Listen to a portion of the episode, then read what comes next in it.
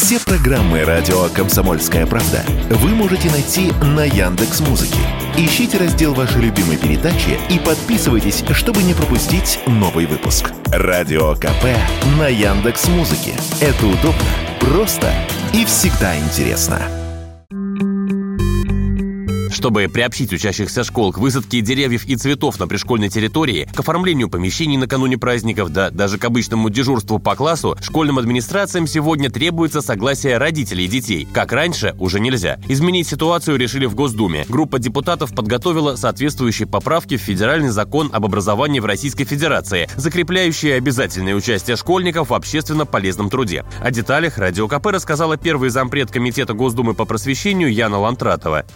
Как воспитывать ребенка э, без привлечения к труду? На самом деле трудовое воспитание заставляет ценить не только свой труд, но и труд другого человека. Законопроектом вводится обязанность обучающихся участвовать в общественно полезном труде.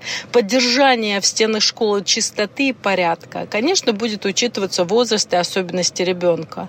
Норму о запрете привлечения обучающихся без их согласия и несовершеннолетних малолетних, обучающихся без согласия их родителей, законных представителей труду, не предусмотренному программой предлагается исключить.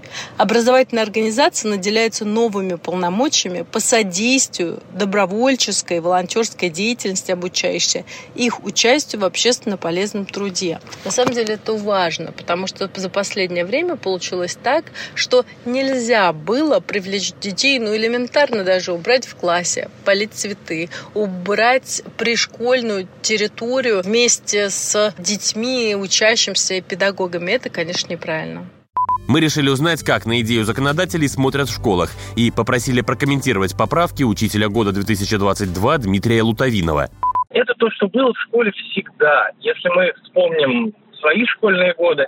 Я думаю, что все помогали классным руководителям и учителям. Это было нормальным абсолютно. Просто сейчас эта норма э, как бы не прописана законодательно. И так как детей да, как бы нельзя привлекать к общественному полезному труду, мы можем сделать это только с согласия родителей. То есть учителя и классные руководители вынуждены э, собирать заявление о том, что мы можем попросить ребенка стереть с доски, условно говоря, да.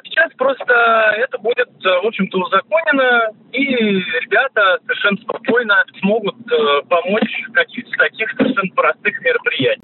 Тем временем вопрос о возврате урока труда в школы прорабатывает Минпросвещение. Детали обещают сообщить позже. Василий Кондрашов, Радио КП.